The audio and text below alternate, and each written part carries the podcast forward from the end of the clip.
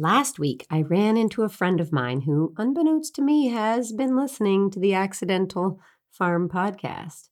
She shook her head and said, Chickens, the pecking order, just like real life. yep, that's what this is. There is actually a direct line from the accidental farm to your life, no matter where or how you were living it. In her words, lessons from the farm that apply to your life. That made me so happy because that, my friends, is the point. Plus, it's only five minutes. We are all so busy. Let's talk about best laid plans. You make a plan, you build toward that plan, things go wrong, and you do something else entirely. That's life, am I right? Remember, I told you about Echo butting Murphy in the head on their very first meeting? Oh, manners.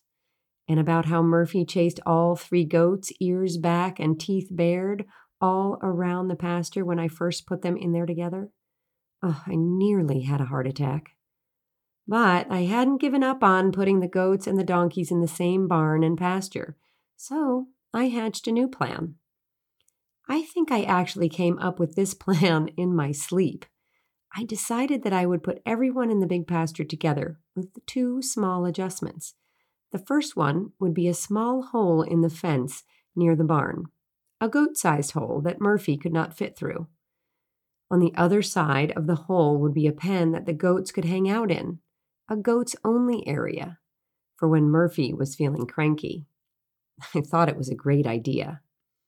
But then I started thinking about what would happen if they were all out at the far end of the pasture, just minding their own business, browsing through the green pickings. And then Murphy got a wild hare.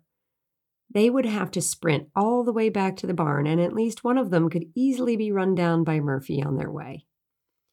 This is what goes on in my head all the time, I swear. I have a what could happen groove, and my thoughts just fall into it. It's what makes me work all summer to prepare for winter. Move this ditch, add this, fix that. It's sort of a curse, but also really handy. So I came up with this. I would make a long chute from the far end of the field all the way down to the barn. It would have two entrances or three, so the goats would be able to get to safety whenever they needed to. The entrances would be, of course, big enough for the goats, but not big enough for Murphy. I explained my dream to Carl. He nodded. He nodded in the way that says, You are completely crazy, but it might just work. Ah, gotta love him for silently acknowledging both truths. We got to work. I had plenty of fencing in my tractor shed that the former owners used to protect plants that the deer like to eat. Really never understood that. Why would you have pretty plants and trees that the deer like to eat that you can't even enjoy because it has ugly fencing around it? Ah, those are all gone now, and the fencing has come in handy for many, many projects.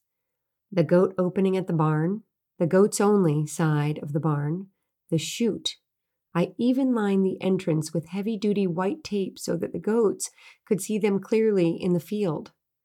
I gave the goats a little training time to get the lay of the land, but it's hard to tell them what it's for, how each door was an emergency exit. In order to understand that, you actually needed an emergency. So I let Murphy in. He was antsy to get out of his Dutch door garden shed anyway, banging on the door and pawing at the cement floor until his shavings piled up in one corner. Geez, chill. At first, he ate some grass. You could see it coming. His ears were twitchy. He had them back, and then he took off running at each goat, at all the goats, sprinting from one to the other. One found a hole. Another ran to me, it took all I had to wait it out. The third goat wasn't sure what to do, and guess what? The other goats came out to help her or to watch. It was mayhem, utter chaos.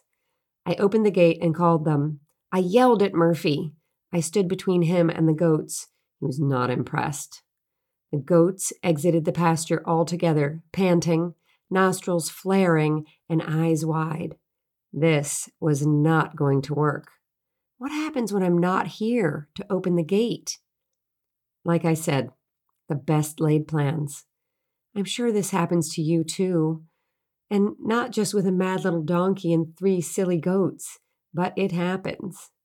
And what do you do when it doesn't work out?